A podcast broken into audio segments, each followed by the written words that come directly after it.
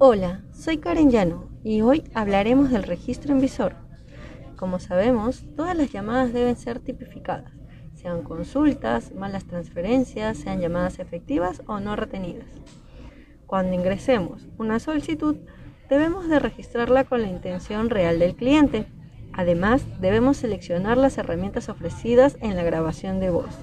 Asimismo, debe de coincidir con el temático del visor para así no tener ninguna caída. El no registrar un no retenido para mejorar mi efectividad afecta la gestión, ya que ese cliente volverá a llamar y estará muy molesto y fastidiado porque no ejecutaron lo que le ofrecieron. Realicemos una buena gestión y evitemos ser amonestados.